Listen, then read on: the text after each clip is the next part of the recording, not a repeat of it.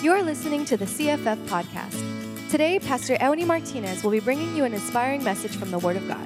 We hope you enjoy and welcome home.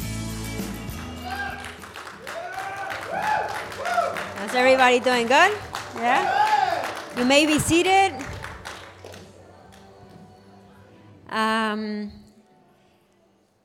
this is hard, preaching the same thing twice. it's not, I'm not used to it yet, I guess. Pablo's a pro. Um, but I, I want to share something with you really quickly. Um, not really, really quickly. You know, like expect 30 to 40 minutes. I cannot go shorter than that, even if I tried. Um, but it's something that God has been blessing me with. It's something that throughout the years I've seen it works. And it, the other day, someone told me, you know, like, oh, you're so perfect. You seem like you have everything figured out. And I was like, oh, you do not know. Sometimes we admire something of someone and we don't understand there's been a whole process of years behind what we are actually seeing now. And the thing is that many times I've seen that people want what someone has, but is not willing to go through the process that person has gone through. You know, like a lot of people admire celebrities or pastors or CEOs or people that are very successful, but the sacrifices and, and the persistency, consistency they, they had to show throughout the years is a price that you have to ask do I want to pay that to get that? You know? And, and this is something that I want to share with you because it is worth it it is worth it to make that effort to work at things, to work in life, so you get the end result. But if you don't work at it, you're not gonna get anything. We are starting a year. Uh, we are on the almost 15th of January. And I know probably you had a lot of resolutions, things you wanted to do in the 2018, right? That today you're like, oh gosh, I suck, you know, like I didn't do half of what I said I was going to do, and I didn't go to the gym, I didn't wake up earlier, I didn't do my devotional every day, uh, I didn't say thank you to every person, like I said the last youth meeting we had. Uh, you know, like so many things that we actually in only 15 days have managed to not do. And the problem is that that accumulates, and it, it's like years of failure years of things that we haven't done that are in the back of our mind. So when we say again, I want to do something, they're speaking louder than our own will. So I want to give you something very simple to do that you can actually go home and start practicing today in order to get the results that you do want to get. But let me tell you, it might not be the easiest thing, but it is, it is definitely the worthy thing to do. So I'm going to ask you to stand up. We're going to uh, pray and acknowledge God in this place. Acknowledge that He is speaking to us today. And just ask Him to really transform our lives today more than ever because we need it. Okay? Dear God, thank you so much because your presence is in this place. Thank you because you are ready to speak to us. And thank you, Lord, because you have brought us to this place, knowing that we would come because we needed something from you. We needed a word from you. We ask you, Holy Spirit, to transmit your word, to transmit it in a clear way so we can understand it, but also help us to apply it. Help us to put it into practice, not today, not in a year, but right now, starting in this moment. The name of Jesus, we ask you, God, to really come to this place to take over our minds, to take over the environment of this place, and to control everything we think, we feel, so we can actually surrender it to you and let you speak instead of us arguing against what you say. the name of Jesus, we, we declare that our hearts are open, that our eyes and our ears are open, so we can hear your words and receive everything that you have to give us. In the name of Jesus, amen may be seated. How many of you had un, have heard of Noah? Noah in the Bible? Yeah? Can I go down? I, I feel I'm too far from you guys. So I'm going to go down and get closer to you. Can you move these two, please? Thank you. Noah is a character that we all love, right? Have you heard of Noah? Everybody? It's something, it's, it's a character, you know, that in, since childhood we've seen, we've heard. Even if you never went to church, at least in, in Toys R Us, you've seen the ark and the animals and Noah and his wife, all like white hair and white beard. You, yeah, you know what I'm talking about? We've seen the movie, maybe. Have you seen the movie Noah? Yeah, it, it's, it, it's not at all similar to the Bible, but has some moments that you're like, dang, if it was like that, it was a horrible, horrible situa- situation to be in. Uh, and, and we, you know, we kind of rom- romanticized the story. We were like, oh, since it's a, a, childhood story, you know, it's like, oh, the animals too, you know, in Paris coming to the ark, how beautiful, you know, and, and Noah and the three sons and his wife and their wives, and, you know, and, and, and we forget the destruction. We forget the condemnation. We forget the, you know, the, the um, death in, in the movie, the movie it's horrible. No, no, it's a really good movie, but it's like so taken out of context.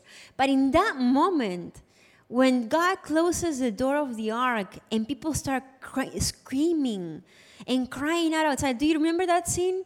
It's petrifying. It's a scene that you know, like I never understood what that meant until I saw that scene in the movie. If you haven't seen the movie, again, there's a lot of things. Please do not believe the movie. It was not like that in 90% of the movie.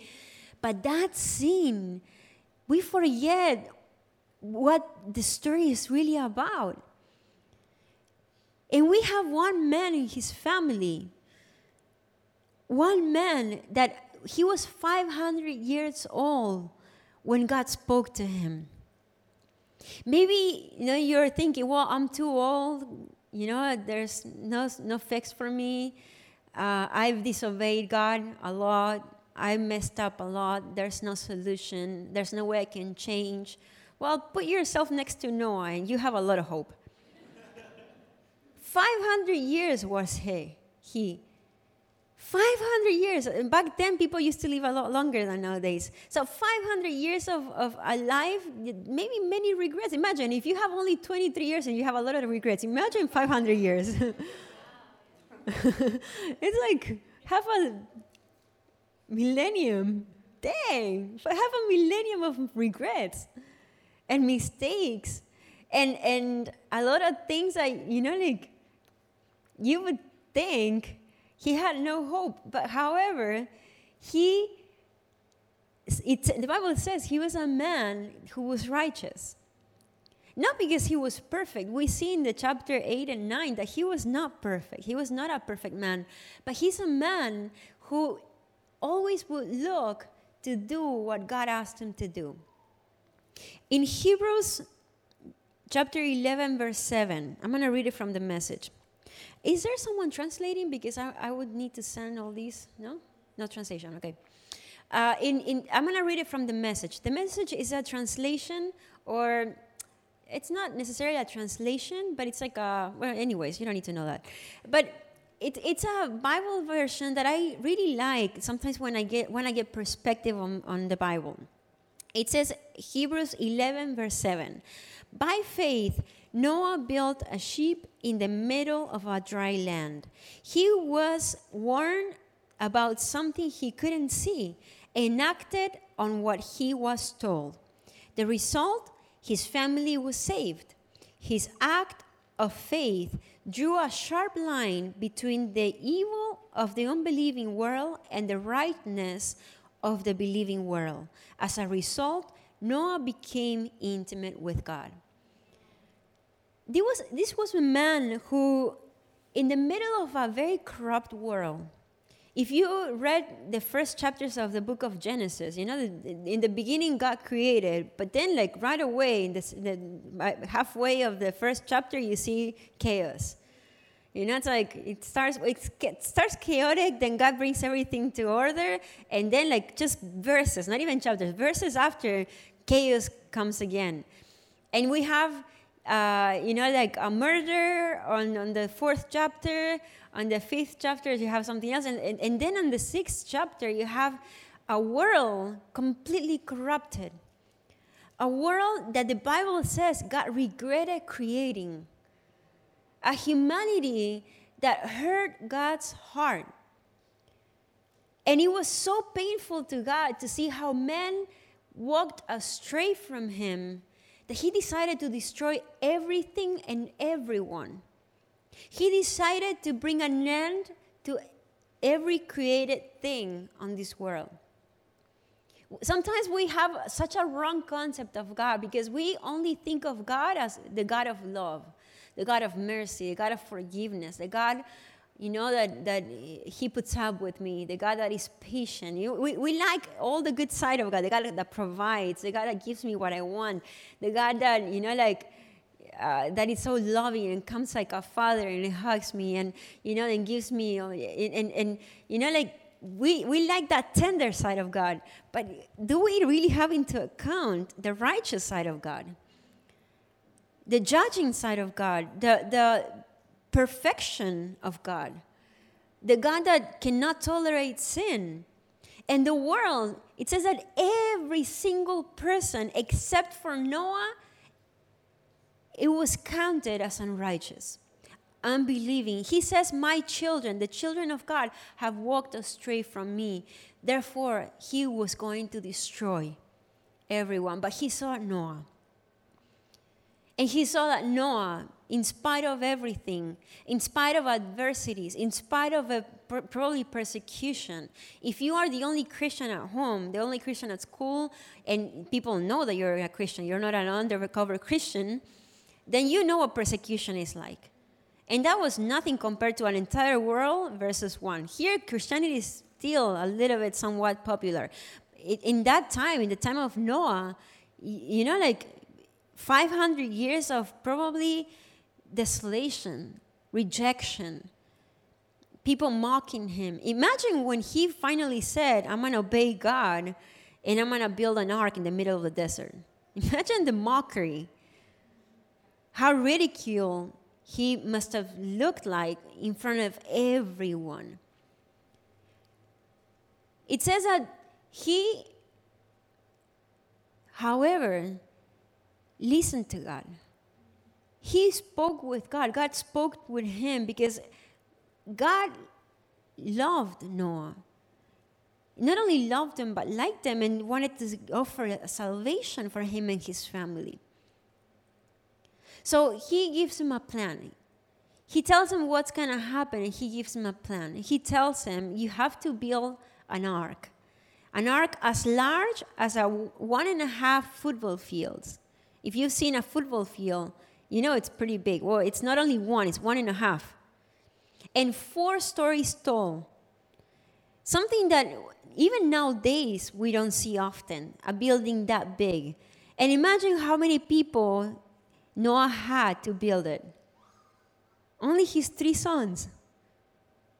Imagine it's something impermeable, something so big, so huge, that had to be secure enough to save them seven and then the animals God was going to bring. It took him a hundred plus years to build this ark. So for 100 years, he was already 500. So for 100 years, he had to tolerate people rejecting him, people mocking him, people making fun of him, maybe his own family not understanding what was going on. Because he doesn't say that God spoke to his wife, to his children, the wives of his children. He spoke only to him. And the rest of his family had to believe him or not. In Peter, it says that he was preaching to people, calling them to repentance, calling them to come back to God. And no one, not even one more person besides his family, believed in the message of repentance, believed on the, on the, on the opportunity of salvation that Noah was offering. The thing is that there's one particular characteristic that was able to keep Noah alive, but not, not only alive, but to save him and his family after 100 years of not seeing the promise of God. Some people, you know, the most typical, most of you are single, the, the majority of you. You know, and, and, and you know God has promised you a boyfriend or a girlfriend. And you're like, when God? You know, I have a four year old. Did I tell you that story? No? The, the cutest story ever. We were getting ready for a wedding a couple of months ago. And you know, for a wedding, you you know, like you put the best dress, you fix your hair, which I usually never do. So it's something special in my house if I fix my hair. Oh, sorry, you, you put makeup on and all, and Elijah comes to the bathroom and he says, You look beautiful. It's like, Oh, thank you. So why? I was like, Well, we're going to a wedding. What's a wedding? Well, what's a wedding? How do I explain what's a wedding to a four year old? So I was like, Well, when a woman and a man fall in love and, and they, you know, um, and I started looking for the words, you know, trying to explain it. And they, you know, like they they are in the will of God, and God is happy with them falling in love. After a certain time, they decide to get married to form a family, and then they can have children like Dad and I had you. Oh, I love you. Can I marry you? He asked me. you know, it's like, no, I am already married. You'll find you know, a wife one day, you'll find a wife, you know, a girl that you'll fall in love with, and God will approve, We will be happy for you, and you'll marry that girl. And where is she? And I was like, we're, we're starting already with those questions. and it's like, I don't know where she is. Maybe Hannah. No, just kidding. I don't know where is she, but you know, we need to pray. And who is she? And I was like, I don't know. We need to pray and ask God. And, you know, imagine now he knows that one day she'll come. So it's 20 plus years that he'll have to wait 30, maybe, no, not 30, but. but, you know, like he's four, but you are maybe 20, 24, 30, and you're like, when is that person coming? I'm tired of the waiting. I'm tired of being obedient. I'm tired of like, you know, trusting God and God is not responding. So I'm gonna go out and, and help God. Maybe it's with a job, you know, like you want something so bad that you didn't even ask God if that's what He wants for you. You went and got it. Maybe it is with buying a car. Maybe it is with changing schools. I don't know. But there's a lot of opportunities in our lives in which our faith and our obedience will be tested. And I forgot to tell you, but the title of this sermon is "A 100 Years Obedience. Sometimes we have difficulty being obedient for two days, three days, one week, three years. Imagine being obedient for 100 years.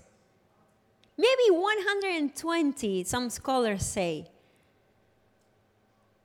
How difficult. You know, it's like, we, we're like, well, but yeah, back then people lived 800 years. Whatever, you know, it's like 500 years. If you had to be obedient 100 years, in 500 years, that's a ratio of 1 per 8. So if you live to expectancy of 80 years, that means 10 years obedience for you. Can you wait and be obedient for 10 years every day of those 10 years? Can you work your obedience consecutive, consecutive, consecutive, consecutive, yeah, that, consecutive. I cannot pronounce it, that's horrible. For, for 10 years, for one year. You know, this is like my, I don't know how many times I've tried to read the whole Bible in one year. This year I started again. And, and I'm like, God has been speaking to me more than ever about sticking with obedience. Stick with it. You know, it's like, and it's, all, it's not easy sometimes. Distractions come, you know, like things come. Uh, you get busy, you get, you know, sidetracked, other things come. And uh, can you stick with obedience for long enough to see the promise come? Maybe, you know, like Noah had to be obedient for 100 years. What if by the 10th year he got tired? He was tired of it. What if, you know, like, what if he even started doubting? He, they lived in the middle of the desert where they wouldn't see rain at all. So, thinking of a, a flood big enough for an ark, it was crazy. How many times has God asked you for obedience in things that you're thinking this is crazy? There's no way. So you gave in, and instead of sticking with obedience, you just did whatever you wanted, whatever the people were pressuring you to do. You gave in and, and just sinned. You gave in and just you know, you couldn't wait any longer, so you said yes or you said no. God speaks. You know, I have, uh, we, we, we can see some very specific things in the life of Noah that led him not only to be saved himself, but to bring salvation to his family and his descendants. The first thing is that he was able to hear God's voice. God speaks constantly. God, through different ways, He's speaking to us. He's speaking to you right now. Through this message, God is speaking to you. I'm not a good speaker. I don't even speak well English. I'm not coherent enough to, to say a, a message that will, you know, improve your self-esteem and blah, blah, blah, blah, blah. I don't even care to do that. I just care about God being able to communicate with you through whatever I'm saying. And that's why I stick to the Word of God, because the Word of God is the Word of God. It's not my opinion, it's what God says. And God is telling you that He's expecting you to be like Noah. He's expecting you to have that kind of obedience that lasts a hundred years. So God is speaking to you. The question is, are you hearing God speak? Many times, you know, in, in our family, with our friends, we can see people talking, but we're not really listening. I was telling you know that before uh, in, in, my house happens all the time that Pablo asked me sometimes three times for the same thing and he hasn't been hearing you know what my answer was and I was like dude I just told you it's in the kitchen it's in the kitchen you know like go you'll see it it's in the kitchen it's like so where is it it's like are you serious are you doing this on purpose or what? And, and he's, oh, yeah, yeah. And then an hour later, so what is it? It's like, dude, like, come on. With Elijah, the same happens. Elijah, pick up your toys. And he swears, I did not say anything. I don't know. He has a capacity of not hearing that is incredible to me. And sometimes we do that to God. You know, it's like, we honestly do not hear him, but not because he's not speaking, but because we have developed the capacity of not paying attention to his voice. So God is speaking to you. God speaks to you through the Bible. When you read the Bible, is God speaking to you? It, you shouldn't question anymore, is God speaking to me? Dude, it's the Word of God. So, yes, God is speaking to you. God speaks to you when you go to Salary, when you have counseling with your leader, when you come to Sundays and you hear the Word of God. God speaks to you through songs, sometimes through other you prophets, through, through people. God speaks to you. Are you listening? Are your ears, you know, Jesus, it's so crazy when Jesus, you know, was on this earth at, at some point, you know, he says, I'm, I'm speaking in parables, so those who hear won't listen. Eh, you know, when I read that, it's like, whoa. It means that we can hear, not listen. Like that, they heard and didn't listen to Jesus, the Son of God. We say, well, if, if I would have been there, how exciting being one of the 12 or being one of the women, you know, that were, were tending to Jesus and being one of the, the people who got healed. What if we would have been like those who heard but didn't listen? Like many times we do today. We cannot judge the people from the New Testament. We do that many times as well. But Noah didn't only hear God, he listened to God. He paid attention to what God was saying. Now, many times we do hear, we do listen to what God is saying, but we do not believe. The second thing Noah did in, in Hebrews, right before Hebrews 11 starts talking about Noah, we have in Hebrews 11 6, uh, one of my favorite Bible verses. It is, it is impossible. It is the Bible verse, okay? It's impossible to please God apart from faith. And why? Because anyone who wants to approach God must believe both. How many? Both. One or the other? Sorry, wrong finger. yeah. no, both. Both of them. Okay? There's not exclusion, it's inclusion. It says that He exists, and many times we don't have a problem with that. As a matter of fact, I, I, I surely think none of you have a problem believing God exists. That's why you're here, right? But the second one is as important. And that he cares enough to respond to those who seek him. In other words, it's as important to believe that he exists, to believe that he responds, that he listens and he talks to me, and he gives me direction to follow. When we can believe, you know, like many times we believe in God, but we don't believe God. We don't believe that what he says he's to do. Why? Because we don't do what we say. Because we are tired of promising things and not coming through. We are, have gotten too used to people promising things to us and not coming through. Like, I'm going to go to your birthday party and not showing up. Or saying, I'm going to return it to you tomorrow and you forgot. Or saying, I'm going to, until death do us apart and you get divorced. Not you, in the name of Jesus, not you. But it's so common, people breaking their word all the time, breaking promises right and left. So we think God is the same. That He doesn't really mean what He says. That He said it, but eh, it's subject to opinion, to circumstances, you know, like timing many times, you know. Eh, maybe God will do it. Maybe like slowly He'll do it. We don't believe that He can do it immediately. We don't believe that, yes, there's a timing, but when the time comes, His promise will be fulfilled, fully fulfilled.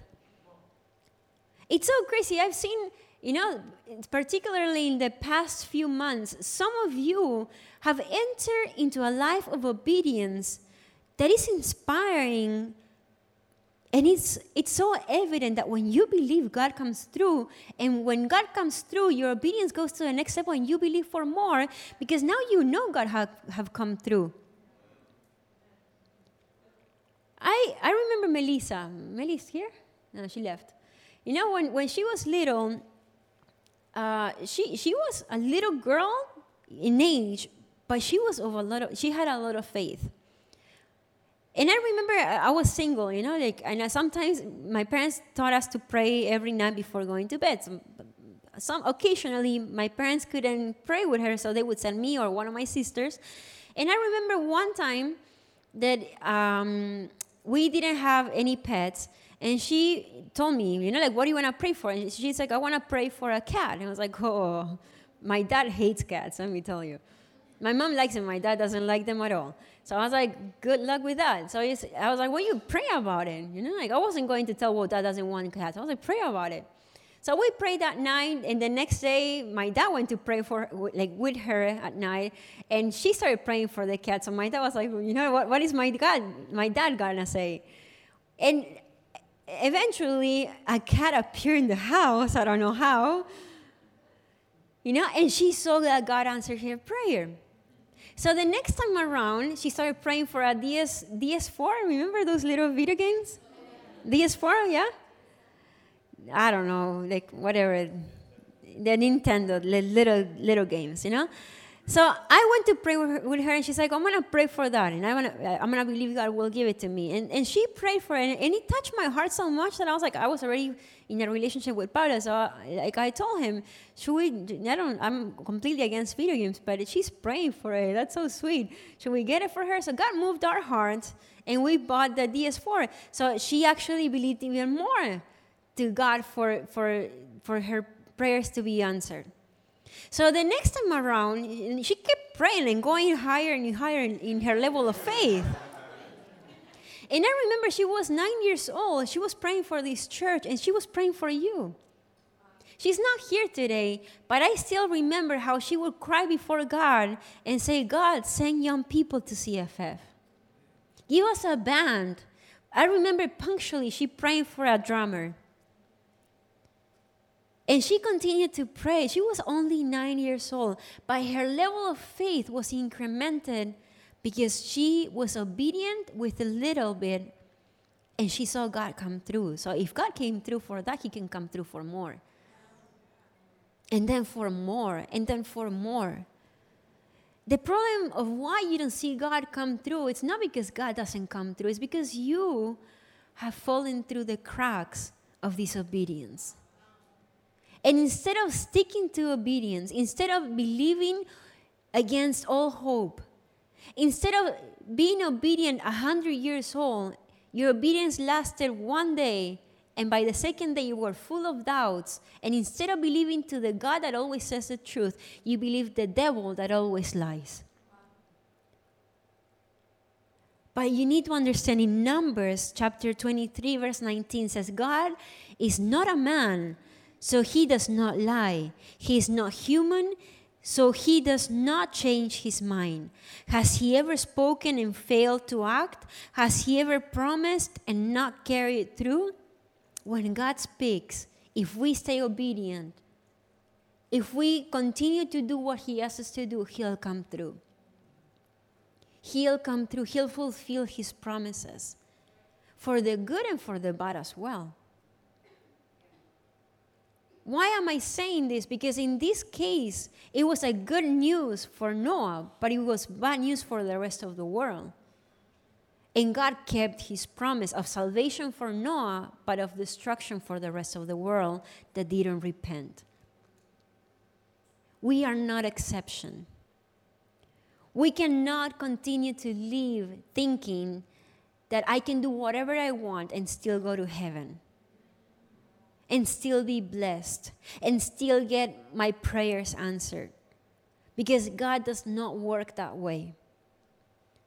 My obedience brings His blessing, my disobedience brings curse. It's as simple as that. Use that as encouragement the next time you're tempted to disobey. You want to be cursed? Keep disobedient, disobeying. You want to fail? Keep disobeying. You want to settle for nothing? Keep disobeying. Maybe instant gratification is looks good right now, right here, but destruction comes after self gratification. And the worst of this all is that Noah understood something that you need to understand today. Your obedience does not only bring salvation and protection to your life, but to, for your, your generations to come. Because of Noah, it doesn't say because of the sons of Noah. It doesn't say because of the wife of Noah. It doesn't say because of the daughter in laws of Noah. It says because of Noah's righteousness, God saved his family. Some of you are blaming your parents. Some of you are blaming even your leaders. God does not care about who's above you, God cares about you. And your obedience to Him. I, I've been dealing with my child because he's misbehaving a little bit lately. He's not perfect, like none of us. You know, I always tell these awesome stories, but you know, like I'm gonna tell you something that is real too. So he's been having not tantrums because he doesn't have it in him to throw himself on the floor and start crying, you know. But he he he has been acting up. So I was like, why are you acting like that? I said, well, because my friends do. I was like, excuse me?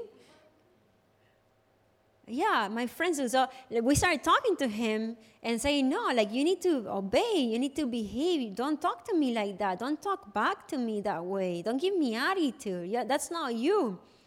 So he started getting that that was wrong. So he's he now kind of like I don't know if manipulation or discernment. I don't understand yet what's going on.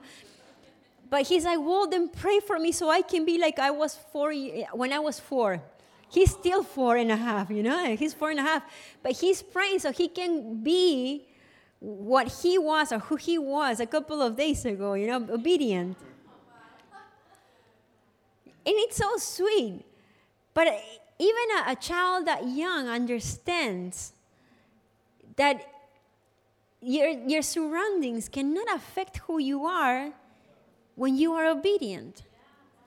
If you have if, you, if you have decided to stay obedient the world won't help you to stay obedient. Not even your family sometimes not even your your significant other will help you to stay obedient. It's your decision to stay obedient. It's your determination. It's your in persistency that will keep you obedient and will save you and your family. Now does that mean that immediately all your family will be saved? No, the family had to go into the ark too. So they had to be obedient to, to Noah. That doesn't mean that once saved, all your family saved, it doesn't matter if they repented or not. No, they actually had to obey too. But the question is God speaks to you. Do you listen? And then if He listens, do you believe what He says? Because if you do believe what He says, then you need to obey Stop arguing. Stop thinking if it is convenient or not. You know, like I've dealt with a lot of you and a lot of people in general. I've been doing this thing for now more than 10 years. So this has come across a lot. Don't think I'm saying it because of you, okay? Promise me that? But it, it the, the, excuse of, oh, it was convenient. You know, like I stayed to sleep over because it was convenient. I was like, really? And then, like, well, I did that because it was convenient, it was easier. Obedience is not the convenient thing to do. As a matter of fact, um, obedience will be many times very inconvenient and will take the mockery of the people around you, even if they love you, because your obedience will expose their disobedience. In, in Hebrews, let's go back to Hebrews. It says, his family was saved. Uh, his act of faith, of obedience, drew a sharp line between the evil of the unbelieving world and the rightness, rightness of the believing world. As a result, Noah became intimate with God. When you are obedient, when you have faith, it really sheds light on people who do not want to be obedient. And because they feel uncomfortable, instead of repenting, many times they'll point a finger at you saying, Oh, you are old fashioned. Oh, you're el santo, santo, you know, like pastorcito here and that. They'll make fun of you. Why? Because they've been exposed. Because they know they're doing wrong, but they don't want to be confronted. They don't want to change. They just prefer to make fun of you and make you fall with them instead of them going up to your level and saying, let's be obedient to God together. If you are in a relationship that takes you to continue to do the wrong thing, dude, think twice before getting married. If you are married with someone that makes you do the wrong thing, you need to, to draw a very sharp line because you cannot say to God the day you go to heaven, Oh, my husband made me do it. It's like you have free will, you can choose. You cannot say, oh, my mom taught me or my dad made me watch porn. Dude, come on. What are you, three years old? I, I've seen a lot of people who have fallen because of their own parents, but we, we all have the power to make decisions. Why? Because God won't ask you to do something without giving you the power to actually do it. He won't tell you to do something that He knows you cannot do. He won't, the Bible says he won't put you in a temptation big enough that you know, he knows you won't able to endure. It. If you go through temptation, he will always offer a route of escape. So don't say anymore, well, I didn't know what to do. Stop with the, the I don't know. My, my dad and my mom prohibited us to say, I don't know. In my house, it was never said, I don't know. Like, they would not allow it. Why? Because it's really easy to just excuse yourself what I didn't know. Find out. Find out. If you don't know, if you truly don't know, then that's why you have the Holy Spirit to guide you to all truth, to show you the path of righteousness. Don't excuse yourself anymore with dumb excuses. Don't blame others for your disobedience. You are responsible for your obedience before God, as Noah was responsible for his obedience before God. There was an entire world, and this is crazy because he did not have a church like this to help him out. He did not have a community to build support and say, We're going to do this together. You have that great opportunity, and still sometimes you don't use that, that great privilege you have the, the, the point is, the point here is, do you really want to be obedient to God? If you want the blessings, then you need to know the blessings comes because of obedience. But when you are obedient, when you follow God, a beautiful protection comes over your life. When you obey God, Protection comes over the people that you love. Prosperity comes. God was able to save, you know, like not only Noah's family, but also two of each animal, animals in the world. Like, not only Noah was saved, like the, the, the, the world was saved because of Noah's obedience, because of Noah's faithfulness, because of Noah's consistency in his obedience, his diligence. He didn't stop to you know, have a conversation with God to say, God, do you really think this is a good idea? Do you really think this is the way we should do it? He didn't argue with God. He didn't give his opinions. Many times we hear from God, and, and instead of immediate obedience, we start having a conversation with God and the devil, because that's the truth. And, and we start telling God all the reasons of why we cannot do it, all the reasons of why it's not the best idea. We think we know better than God. But when, if we believe in God, we need to believe God as well. When we believe God and we do what He asks us, He does the rest. He does the miracle part. How was Noah supposed to bring all the animals into the ark?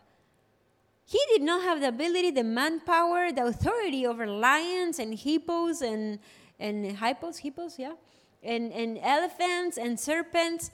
God did what it was impossible for Noah. God did not ask Noah to do the impossible. He asked Noah to do what he could do. God will take care of the rest. God will do what you cannot do, but you need to do what you can do.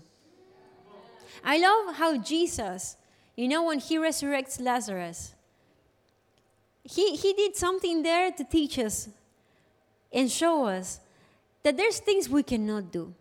We cannot resurrect the dead, but we can move the stone. And, and God loves making us part of His redemption. God loves making us part of His plan. He wants that. But He needs our obedience. He doesn't even need us. If He cannot use us, He'll find someone else. But He wants you. He wants you to be part of His plan. I, I was sharing with you a couple of weeks ago about how I, I gave away my, my Canon camera, you know, like my professional camera. And I gave it to Pastor Fre- Friday. I keep calling him Freddie. Pastor Friday and Pastor Precious in, in, from Nigeria. Remember them? And you know, like the obedience part was not pretty it was actually hard. It was like not nice. It was like I felt being torn, you know, and, and undecisive. And you know, is, it, is this really you, God? You know, you, you need to know when, when there's th- that impulse to give something away. It's not the devil. I can tell you that for sure. Except your virginity. But that's another thing. But when God is asking you to be generous, you know, it's not the devil, it's God. So the obedience part is not pretty, but when I heard gospel, his son, crying on the phone, glorifying God, praising God for God coming through for their prayers of one year. You know how well it felt knowing that I was part of God's plan? Knowing that I was an instrument in God's hands and my obedience blessed them for their faithfulness and blessed them for their consistency and persistency in praying for one entire year for what they believed God for. And I was part of that. I was part of God's provision. I, I became part of God's plan. You know, like, it's like I could see all of a sudden, you know, God master plan in heaven four years ago, putting in my heart the urge to have that camera. And Pablo was telling me, You do not need that camera. I was like, I do. It's like, No, you're not a professional photographer. You don't need that camera. I was like, I do. I want that camera. He said, But you want it because Chris has it. Chris is my brother in law. It's like, Yeah, he has it and it's nice. I want it too. And Pablo's like, No, but you don't need it. It's too expensive. But I want that camera. But let's find out another one. No, I want that camera. But, uh, you know, like here's another lens. But no, but I, I want that lens. You know, it's like very particular in that persistency and insistency. And I, I wanted what I wanted and what I wanted. And you could not speak myself, you know, speak me out of it. And, and I, I didn't understood there. But, you know, four years later, it was exactly what Pastor Friday and Pastor Precious were praying for, exactly to the T, even the lens and, and understanding that my stubbornness, and, and I could have given in and say, okay, let's get something cheaper. You know, like, it is costly, so let's go with something cheaper. Maybe we can use the money for something else. But that persistency, and, and I knew I didn't want it for myself. You know, I was like, I want that camera. It's not to be selfish and to show it off and say, oh, look at the camera I have and you don't. It was not for that. I wanted that camera. And I didn't really know why, but I wanted that camera and seeing how even then, four years ago, when Pastor Friday and Pastor Precious were not even yet praying for that camera, he knew in three years they were going to start praying, and one more year they were going to come here, and I was going to share the word of the offering because Pablo was not here because he planned something last minute with them, and he orchestrated everything, and I was part of that master plan. Understanding that and understanding how big of a role my obedience have in God's plan, it was like I started crying not because I gave away my camera or because I was sad or because I was happy. I, I, I started crying because I was like, thank you, God, because you made my heart sensitive to obey you. And now I can see my obedience. It was part of all your plan all throughout long, all, all this time. God even put the, you know, like I can go even even further back. You know, the, the guy who sold the camera to Pablo that was a professional photographer, for, for some reason he decided he didn't need it. God also, he, you need to understand God, God knows everything. There's no coincidences in God's kingdom. There's only casualties. There's only things that happen because he makes, makes them happen. And when we can be part of that plan, when we get to obey, it's not have to obey. Stop saying I have to. You know, when we get to obey and be part of God's plan for redemption, when we get to be part of God's plan for forgiveness, for healing, for restoration, for, for whatever God wants to do, it's amazing. It's beautiful. I, I can assure you, I felt more love by God than even them. And the fear of the Lord certainly came to me as well, because if I would have been disobedient, God would have had to find someone else to be obedient.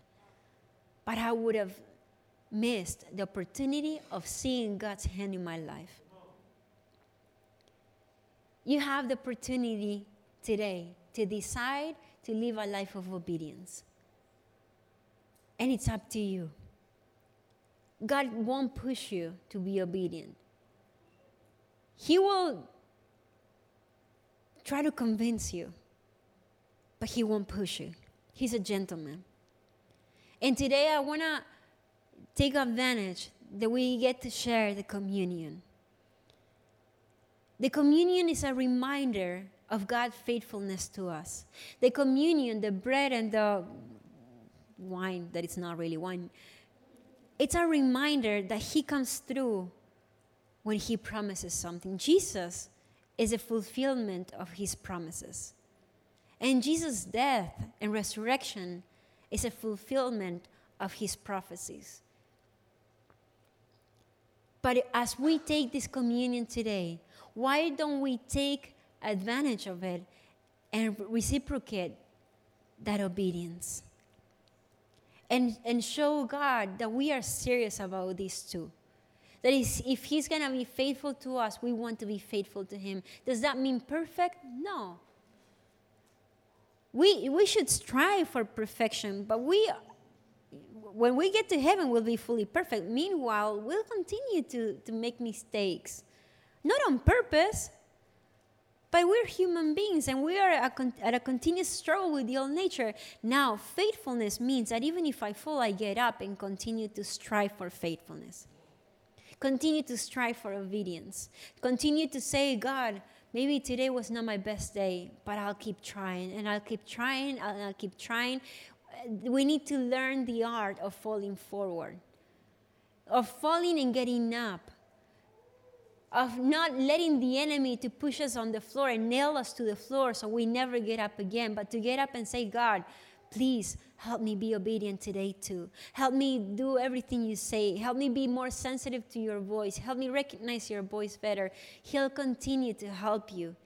That's the job of the Holy Spirit. The Bible says He's our helper. He wants to help us. Do we want Him to help us, or we just want to continue to do whatever we want to do? God gave the people of Noah's land a hundred years to come back to Him. And no one came to Him except for Him and His family. No one entered that ark of salvation except for Noah and his family. Today you have that choice as well. Are you going to enter the ark of obedience? Are you going to enter that ark that offers you salvation at an obedience cost? It is worth it because you want to live an eternity with God. But it comes with a price. And the price, it might seem sometimes crazy. It might seem sometimes like it doesn't make any sense. It might seem sometimes, according to some people, ridiculous. But, but when God tells us something and we obey, He is strengthening us to continue to do what He asks us to do. If you want to see God at that level in your life, I want to invite you to stand up.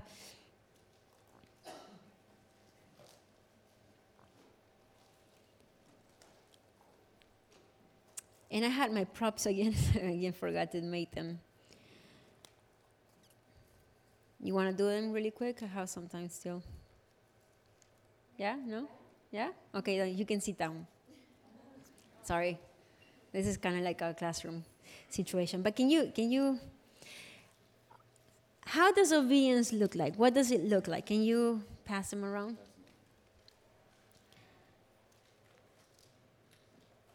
Obedience is simple. As a matter of fact, you obey every day. You know how to obey, it is in you. You know how to follow instruction. Can you play the music a little bit? You know how to do it. But for some reason, the enemy has managed to convince you that you cannot obey God, that is too hard, that is too painful. But I'm going to show you how obedience works. Don't read the, this is like a Christian magazine, but it's not for you to read. I'm going to teach you how to do an ark, how to obey to the point of building the ark that will save you and your family. So grab your sheet of paper. You're going to fold it in half. So fold it in half, longwise. So this is, mine is bigger so you can see. No, no, the other way. Like you have it long, fold it in half. No, no, no. No, no. So it's okay, no worries. Like you have these, fold it like this. Ah. that happens with God as well. Sometimes you're like, but how? But how? He's like, with patience, he explains. Fold it in half. You know, that's something beautiful about God. He doesn't grow tired when he sees a disposition to obey. He'll explain as many times as you need to. But sometimes you have to ask. Fold it in half again. Again. So you had it like this half, half. Are you following? Okay. Open it. And you're like, what? Just do what I say. Open it. And now you're gonna make a you, you're gonna grab the corner and where, put your finger where the half of it is. Like not on the open side, but on the closed side. And then you're gonna fold it in, as a triangle.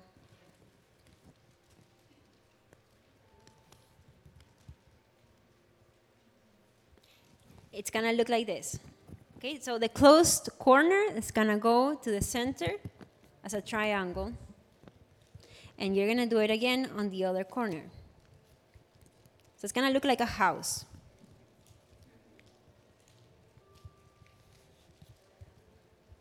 Does anybody need help?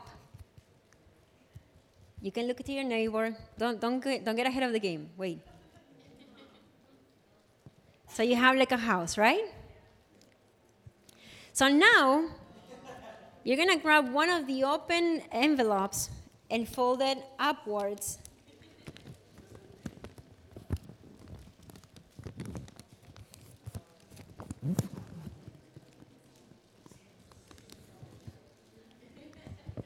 You're going to do it on the other side as well.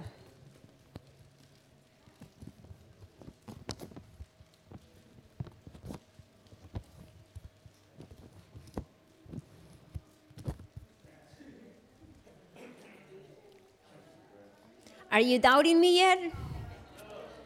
Are you thinking I'm crazy? Do you believe what I say? Do you believe in me? Do you believe that what I'm saying is true? Do you believe that I'm guiding you to do the right thing? The same is with God. Now, you leave it a little bit open, but you're going to fold the corners to the other side of the triangle. Okay, fold the corners like this. And then you do the same with the other side.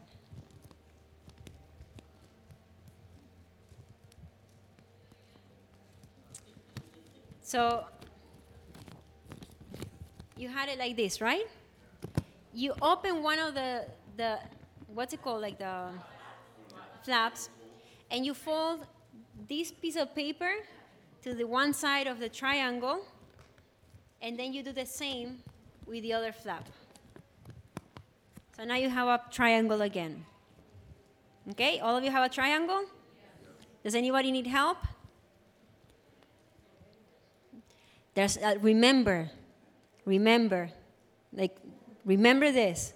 There's no dumb questions, but dummies who do not do not ask. The same is with God. Ask God.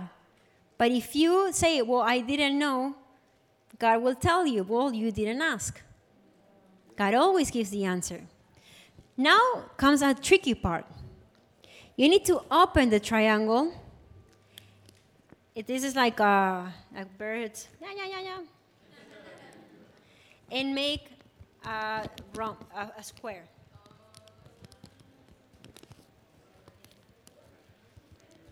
Open it, and you make a square.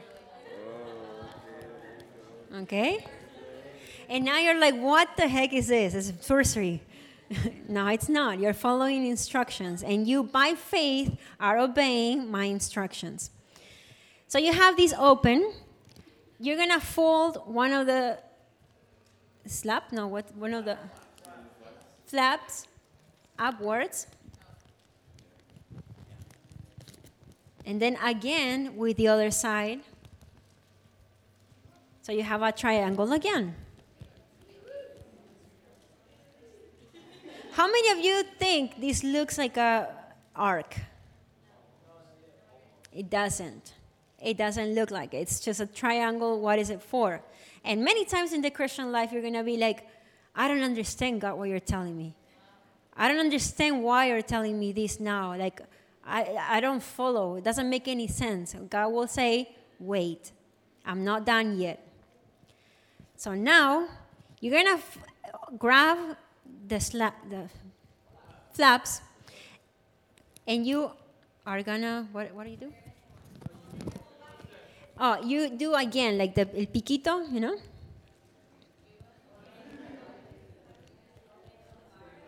So the square, you open it up again, and you fold it again.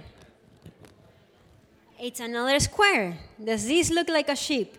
Sheep, sheep? No. But you're gonna grab the two corners, and you're gonna pull them to the sides. Okay, so you have the square, grab the open corners, and pull them to the sides.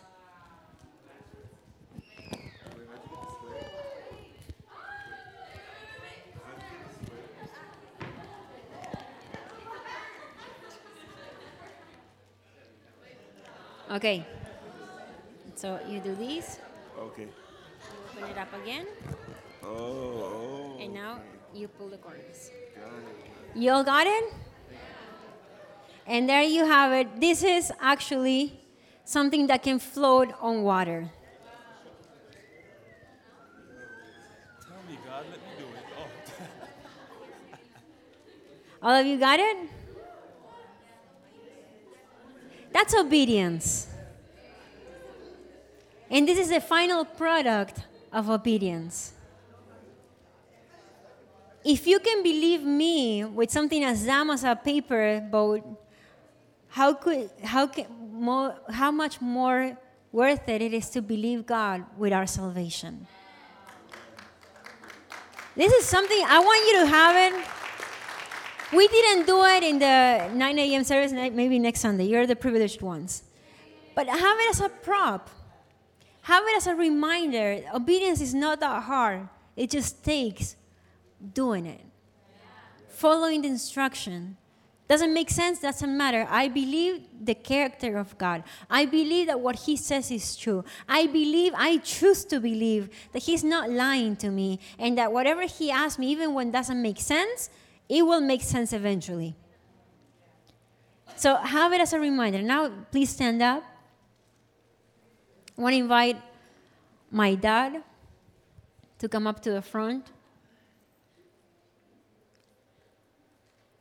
I know we always do, thank you, yes. We always do once a month the ceremony of the communion. It's something symbolic like that boat you just made. But why don't we do it today with the understanding that is, this is God's promise to us? God's promise of faithfulness, God's promise of healing, God's promise of salvation, of mercy, of patience, of love. And when we take this promise, this symbol, we can just tell God, I promise you too faithfulness, love, consecration, devotion, obedience. You have the opportunity today of something beautiful the decision to start being obedient, the decision to start doing what He asked for, even when it doesn't make a lot of sense, even when it doesn't make sense at all. You have the decision to be obedient, not because it feels good, not because you feel it, but because it's the best thing available, and because you get to be part of His plan for your life on this earth. And through your obedience, many will be blessed. Through your obedience, many will be benefited. Through your obedience, many will be saved. But it starts with you.